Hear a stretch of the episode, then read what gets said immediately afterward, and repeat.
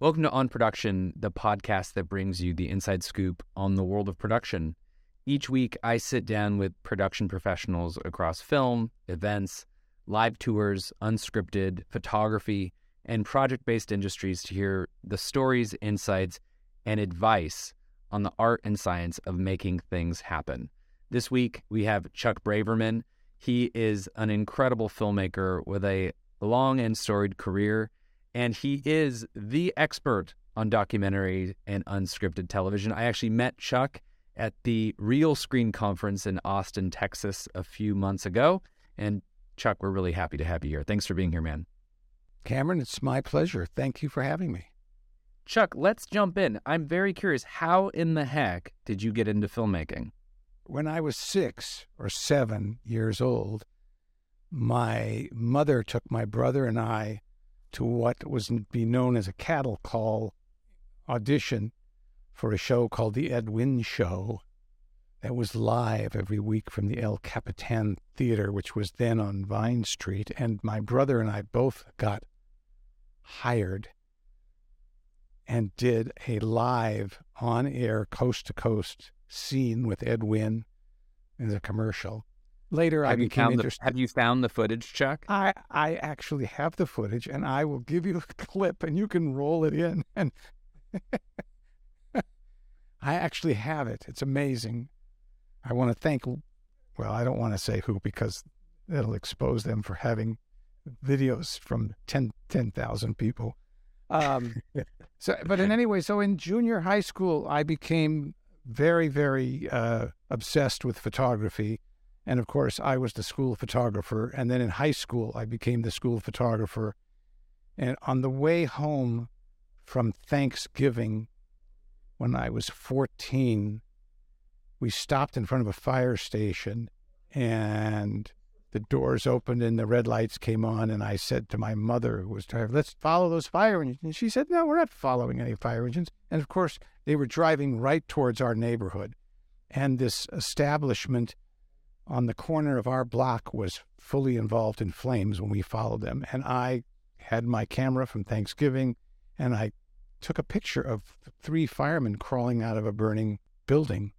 And I said, okay, let's go downtown to the LA Times so I can sell them the picture. You know, I'm 14. I, I can't go anywhere. I'm not driving.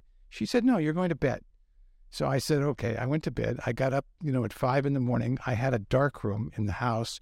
I developed the pictures from my Yashica and there was this great shot of them crawling out of the door. And I went, I said, take me to the Hollywood Citizen News for the afternoon paper.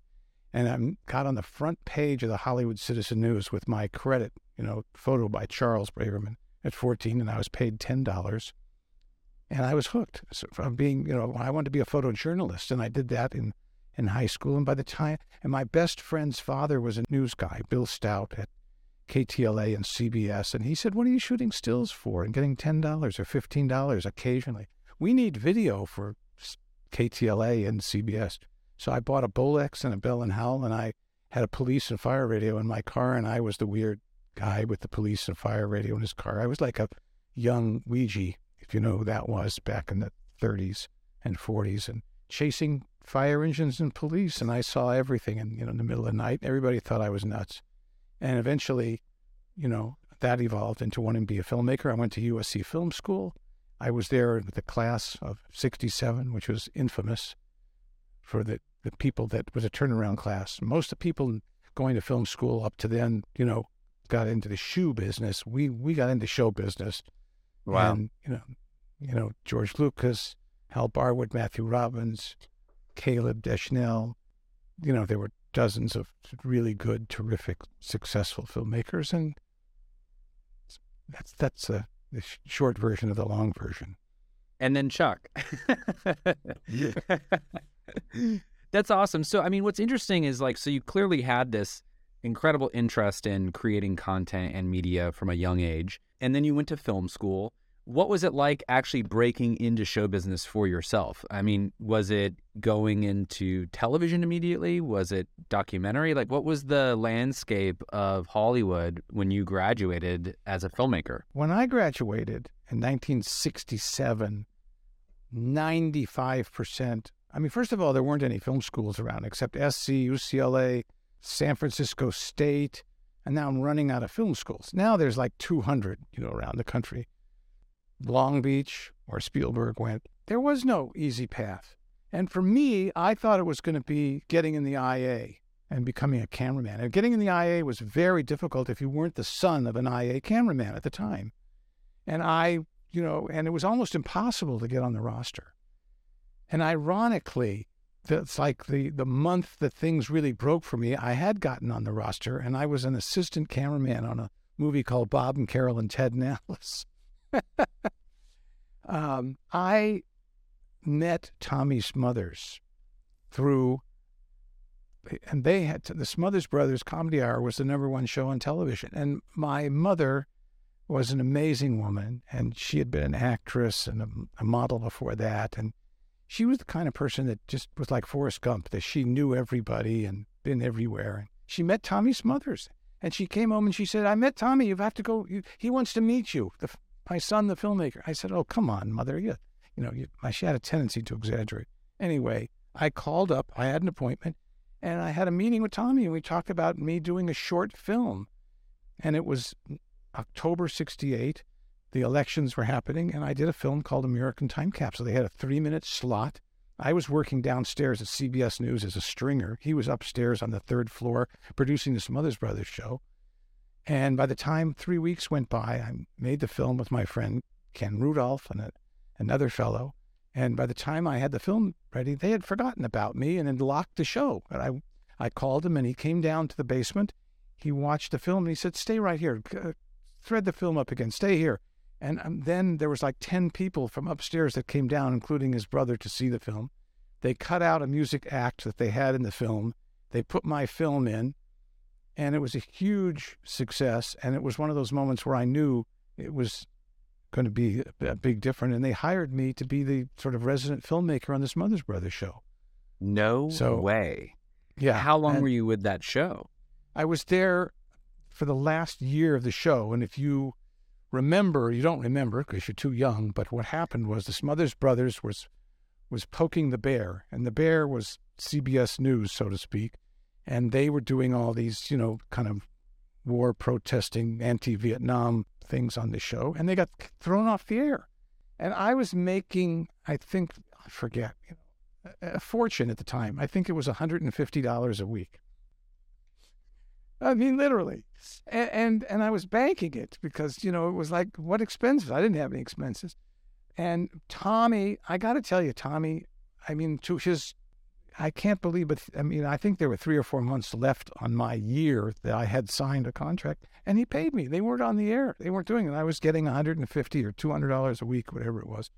And then I did another film for Tommy and Dick, the Smothers Brothers Racing Team special, and it just, you know, I started doing commercials, and that fast film kinestasis, fast cut montage thing paid off.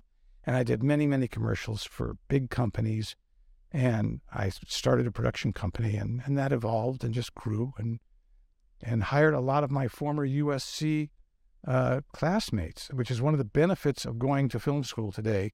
You know, even though you can see and find and learn everything on YouTube, you're not going to meet the next, you know, George Lucas or Caleb Deschanel or whatever.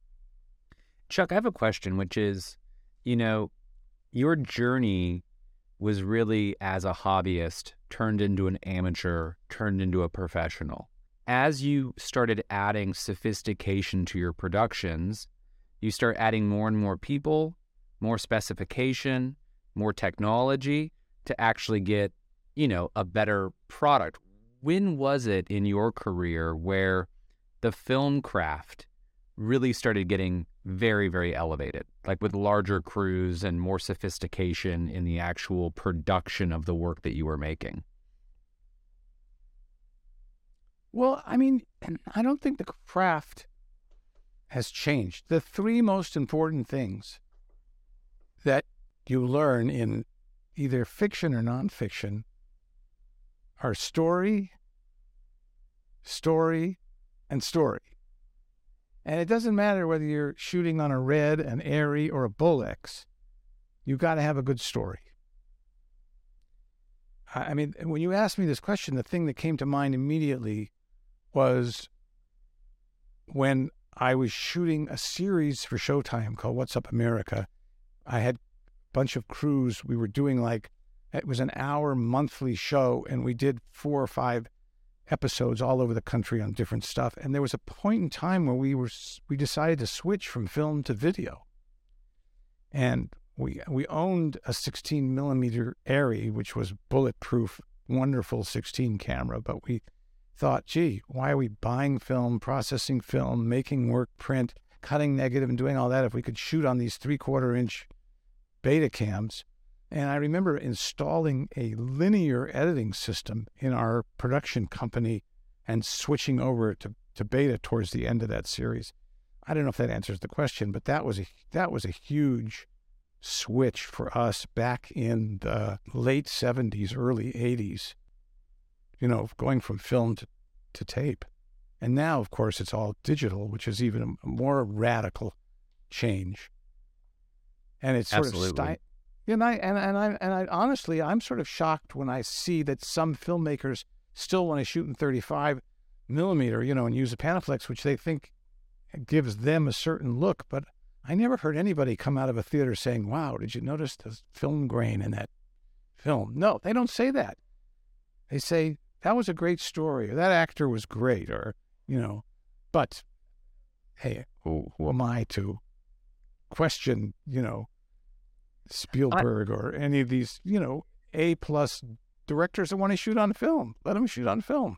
Totally, right? I mean, I think if if your film craft is in service to your story, then you're then you're winning the game. But if uh, you're just interested in uh, the gear, uh, you're probably over indexing there and, But and not but I do enough- think when I taught documentary for a long time, I think you have to if you want to be a director or a producer, you have to understand the principles of photography.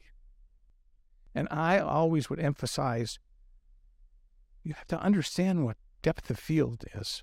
How do you control depth? What is depth of field? How do you control depth of field? Why do you care about depth of field? Why do I care that this background is out of focus on purpose, fuzzier?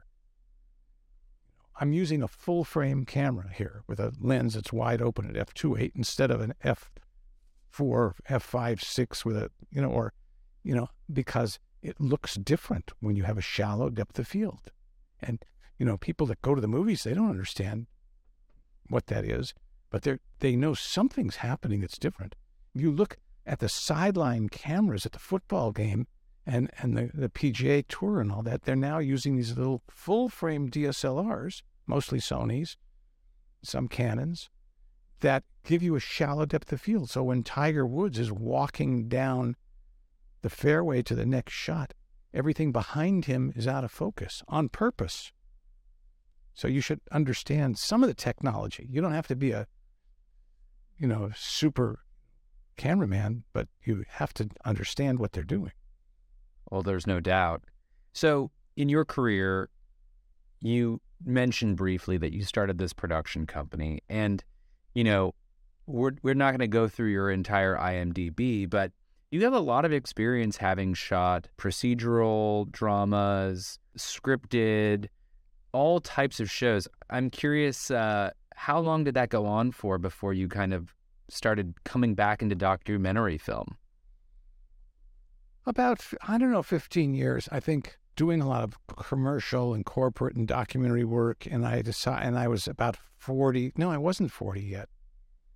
Because I remember on the set of my first show, St. Elsewhere, Bruce Paltrow, who was the executive producer, celebrated his 40th birthday. And I think I was 39 at the time. I just decided I should be doing dramatic scripted stuff. I had done a little independent movie in New York with no mentor, no producer telling me what to do or not to do. I did it all on my own. And if I had to do it over again, uh, I would have worked more on the script and I would have worked harder to get, uh, not to put down the actors that are in the movie hit and run because they're really terrific. But I, I think economically it might have made sense to able to have a, a star if if I could have. Of course I wanted, but didn't have the money, you know. So I decided I wanted to do episodic. So I looked around. It was the first season of a, of Saint Elsewhere, which had been my favorite show. I was represented by ICM at the time. I called my agent that represented the show or Bruce Paltrow. Or I had heard Paltrow had an open mind to new directors. And my agent said, "Oh, you, I, we can't get you an appointment there. You can't get on. Forget about it." I picked up the phone. I got the number for the the studio where they were shooting, which is up at Radford, which is now CBS. And I called the production office. I said, "Hi, my name's Chuck Braverman. I'm a filmmaker. Can I come by and just observe for a couple of days?" And she said, "What time do you want to come by?" I, this is the truth. I said, "I'll be there tomorrow morning at nine o'clock. She said, Great, we'll have a drive on for you. That was it. I drove on. I didn't leave until I met Bruce Paltrow, who said, Who are you? What are you doing here? I mean, he didn't even know I was, you know, literally, it was like the third or fourth day. And I said, I'm a filmmaker. I've made a little feature film, like blah, blah, blah. And that's how I got my first episodic show. And, and you there, were you were 39, you said? 30, yeah. That's so interesting. So you have this experience as kind of a, a young man, teenager, going down the journalistic approach. You start doing newsreel. You get into the Smothers Brothers. You kind of kick off your career building a production company doing commercial. You wake up one day mad as hell and you say, I'm going to get into drama. I'm going to start getting into directing, you know, narrative. And then you just do a cold call and you end up getting on. That sounds unbelievable when you retell it. I don't think you could do it today because I don't think you could walk on a set like that unless you know the producer, the director, the star, or somebody, or the your I you know if you were a friend of a friend of somebody. But I mean, it literally was like that. I knew nobody at that set. I didn't know Bruce Paltrow, who, by the way, was a terrific guy. And I went there, and I, I was there. You know, their call was at seven. I was probably there at seven thirty. You know, by the time they started shooting, I got to know everybody on the set before. Like this, this tall guy came up to me. I didn't even know who he was. It was Bruce. You know, I knew who, who he, who he was, but I didn't know what he looked like. And you know, he literally said, "You know, who are you? What are you doing here?" and and we became friends. And they used to, in those days, they would watch the thirty-five millimeter film in the screening room during lunch. So they would grab a sandwich, run to the screening room, and the whole cast and crew was usually there. And uh, that was my most nervous day. On the second day, so I shot the first day with Norman Lloyd on location outside in a 7 Eleven with him being, pretending to be stoned from, you know, had chemo. He was had taking chemo on the show and he smoked a joint to pain. And the most nervous day was in the screening room on day number two when everybody was there looking at day number one dailies. That's and, unbelievable. You know, I, I, thought I could be fired right here. I, I, I could walk out of the screening room unemployed. Wait, were you in DGA at that point, or or no? Uh, I actually was. I did. I had directed a show for Dick Clark called David Hartman Birth and Babies that took a month and a half. And I wasn't in the Directors Guild. I, so I worked like 35 days or something on the show for scale. So what's scale? So they were a DGA company and they paid me scale for three days or something at $300 a day or something like that. And somehow the DGA found out. I didn't tell them. I had no connection to the DGA. They brought Dick Clark Productions up on charges. I had to have, uh, so my first experience was going into sort of like a pseudo court and testifying, like, how many days did you work? And I said, you know, 35 days. I was there, you know, every day. And part of it was post. You know how I cut this videotape show of this hospital show with David Hartman was on paper. So we shot it on a video. There was no easy editing system then. They gave me reel to reel, the reel to reel uh, videotape, small videotape half inch recorder with visible time code. And I cut the show literally on three by five cards on paper to get it to an exact length. And then we onlined it at CFI, which was a lab on Seward, Consolidated Film Industries, CFI, which was one of the biggest labs in town, in their online room. And it had to be cut to the frame You know, not to the to the minute or the second, but had to be exactly to the frame. That's unreal. Yeah. So for you, that's how you got into the DGA, and then you had this opportunity. You had this just kind of spark of luck, and you start actually directing for television. How long was that run? You said I think 15 years. Something like that. I think off and on. I was, you know, at first I was doing a bunch of everything, and you know, in it was kind of like the first show wasn't the most important show. The second show was the most important show. And had and usually had to be on the same series, which basically sent a message out that you did okay on the first show.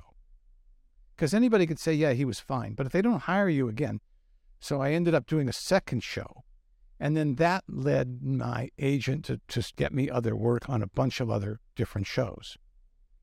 And I do want to say this- that Was, was this ex- 90210 Oh, go ahead, please, Chuck. I, I was just going to say that one, the shows could be could be really fun or really difficult, depending on the talent and the DP. And most of the shows were fine, were good. One or two were very difficult, and one or two were really a really good experience. And my experience, I was on the first season, the first two seasons of Beverly Hills 90210, and this was just you know the show was on the edge of being canceled after three or four shows because it was kind of dark. Nobody was watching. It was this new network called Fox at the time, which was sort of an experimental new thing. And all of a sudden, you know, Luke Perry came on the show and Shannon and these kids ended up on the front pages of all the teeny bopper magazines and suddenly it exploded. And it was really interesting to see. And we knew it was going to be a huge hit at the by the end of the first season and Darren Star was the creator and the and the writer. And I remember having the there was a party at Darren's house with everybody there, saying like, who out of this show is going to end up doing what? You know, who's who's going to have a career, who's not, or whatever. And you know, most all of them had a pretty good career. They had a great run. I think it was nine or ten years. That's incredible. What what shows did you have a opportunity to direct during that time period? So 90210. What else? Well, Saint Elsewhere, Crazy Like a Fox, uh, for Schenck and Cardea, who were friends of mine. Geez, I don't know. I, I wish I, I Did- should have my own. Didn't list you get an episode of looking- Baywatch in there? Baywatch. I did Baywatch. That was really fun because I was living in Malibu at the time and I could just drive down uh, Big Rock, where I was lived at the top of Big Rock, and be on the set, you know, in 10 minutes. Actually, I did some episodes on the beach with 90210, which was really great also. So, you know, it was like sometimes you'd be sitting in between scenes thinking, I'm getting paid to be here on, on the beach, on Baywatch, or on 90210, and this is just so wonderful and so great. And I was it going to ask if if this time period in your life felt like, oh man, I really broke out. Like I've really made it now. Finally. I mean, No, I didn't feel that way yet because you know television is still the minor league compared to making a feature. I mean, it, but it's funny. It's like I didn't have, and, and this is hindsight now, but I didn't graduate film school thinking I'm going to make the next Gone with the Wind or something. I loved shooting documentaries. I loved shooting short films. I'd done a couple dramatic films in film school. I mean, it was an evolution for me to to get to St. Oh, That's why I was 39 years old by the time I directed episodic shows. I just, I didn't, I didn't feel the urge to, to do that. But then once I started doing it, I really enjoyed it. And there's something really special about making a, a movie of the week, or, which is much more creative than doing an episodic show because an episodic show, you know, the classic episodic show, you'd have a meeting with the producer before you start, and the producer would say, You know, we're so happy to have you here. You're so creative and talented, and we want you to be really creative and talented and do your thing. But we've built these railroad tracks that this train of a show goes down. And remember, you can't steer too far away off this railroad track and go off the track, which is, you know, you watch almost any episodic show, they look pretty much like the other shows in that series, even though they have different directors every single week, usually on dramatic shows, scripted shows. And I think the quality of the the, the scripted episodic shows is really elevated and really terrific now. I mean, watch some shows and think, wow, some of them are really good. And I don't mean just the writing, I mean, you know, the shooting of the shows and how they're done. I think some of them are, are great. That's awesome. Chuck, I want to shift gears a little bit and dig into your production process. And the way that I want to do this is I want to first start by asking, and this is going to be a hard question to answer, but of all of the projects that you have worked on throughout your career, what's one that you maybe feel especially proud of? Let's focus on that one. And then I want to ask about the process behind how you went about making it. So I guess question part A is what's a project that uh, in hindsight you just really feel a tremendous amount of pride over? That's a good question. Uh, I guess in relation to your question, I would have to say one of the projects would be Weed Wars, which was a series for Discovery Channel. And the reason that I feel pride in, in that show is because it came from a phone call that I got from an executive at Discovery Channel. And which hardly ever happened. I had done a bunch of shows for Discovery Channel, having nothing to do with marijuana, but I got this call from this executive who said, I, I think we should do a show about marijuana. Are you interested? And I'm, you know, wasn't not a stoner didn't really have any knowledge, any special knowledge of marijuana, but it was a show. And I said, sure, I'm interested. He said, okay, go go out, figure out what the show should be, and come back and tell me. And that show actually, this was probably now eight or nine years ago, my son was just starting to direct and produce also, and he had done a bunch of shows as a freelancer for other companies. And I brought Alex Braverman in and said, you know, let's figure out, let's do a show. And I went up to Northern California and started looking around, and I discovered Harborside which was the largest medical marijuana dispensary in the world at the time. And it had the DeAngelo brothers running it. And I thought it was a really interesting place. And the, the DeAngelos were fascinating characters. And then I walked out of the meeting with them and picked up the phone. I remember and called Alex and I said, I have our show. and at that point, then we did a sizzle, which had some other elements from all over, not just Harborside, but two or three other elements and we submitted the sizzle to I mean, it wasn't a slam dunk. They didn't just call me up and say, do something about marijuana. Here's a check. You know, I had to go through the process. And, um, you know, we developed a show and basically it came out to be about Harborside. And, and I'm just proud of, of that show, which was very tough, you know, because, you know, people were still nervous about marijuana.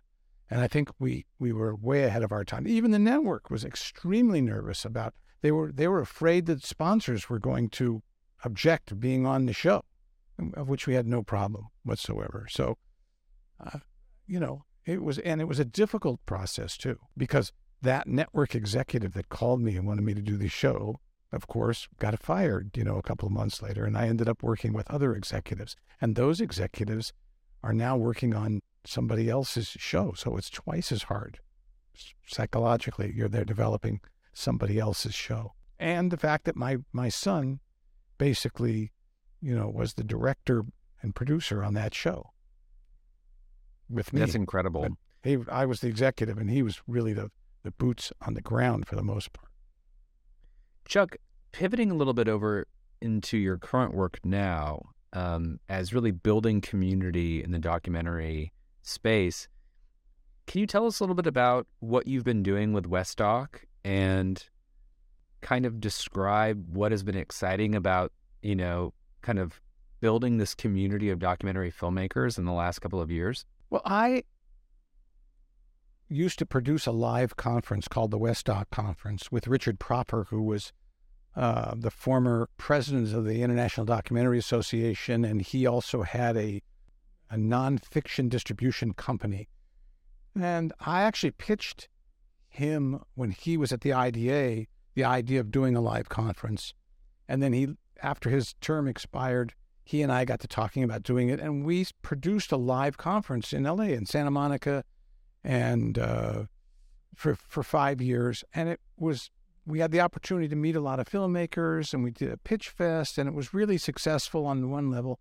But we realized it was taking us an enormous amount of time. We weren't really making any money, and it wasn't getting easier to produce, and so we stopped doing it. And then after a year or two after that, I realized, you know, you know, I enjoyed meeting all these people and doing all these things, and uh, why didn't I try to do something online?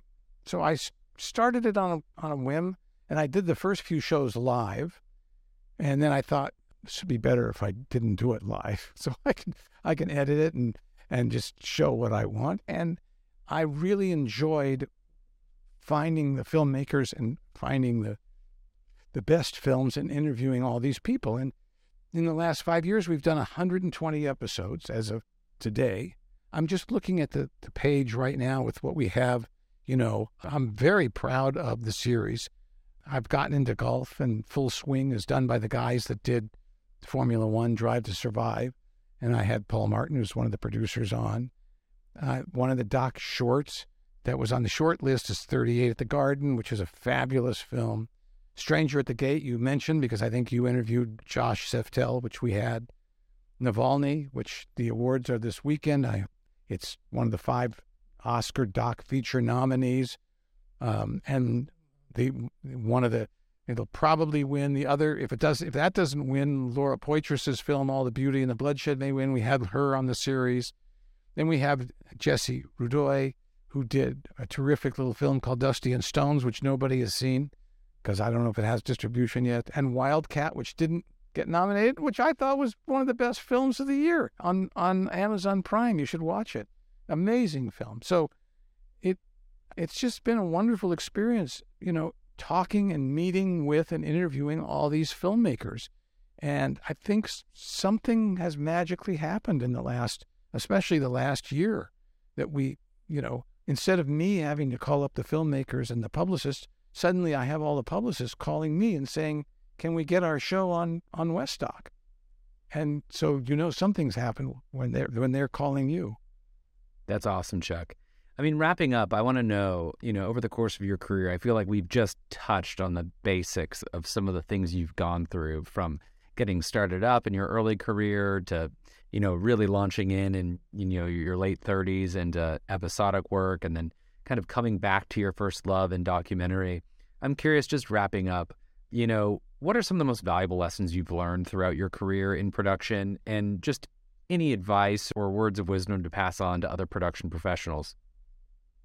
Well, I think the most important thing that I've learned, and this is couldn't be more true, I think, is that, story is the most important thing. It doesn't matter whether you're shooting with an Arri or a Venice or a Blackmagic or a DSLR, you've got to have a good story.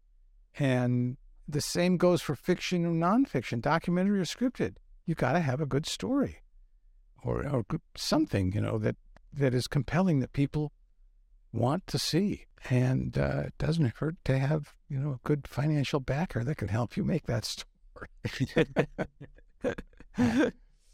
Amen to that. Well, Chuck Braverman, thank you so much for being on on production with us. Um, thank you for sharing a bit of your story. Um, for folks that want to follow your work, where can they find you? Well, I would suggest they go to www.westdoconline.com. That's W E S T D O C online, no space, no caps, westdoconline.com. And uh, that's that's what I'm doing right now. Although I'm I'm also the executive producer on a on a feature doc that my son Alex is producing and directing on uh, a biography on Andy Kaufman, which hopefully will be out soon. Wonderful.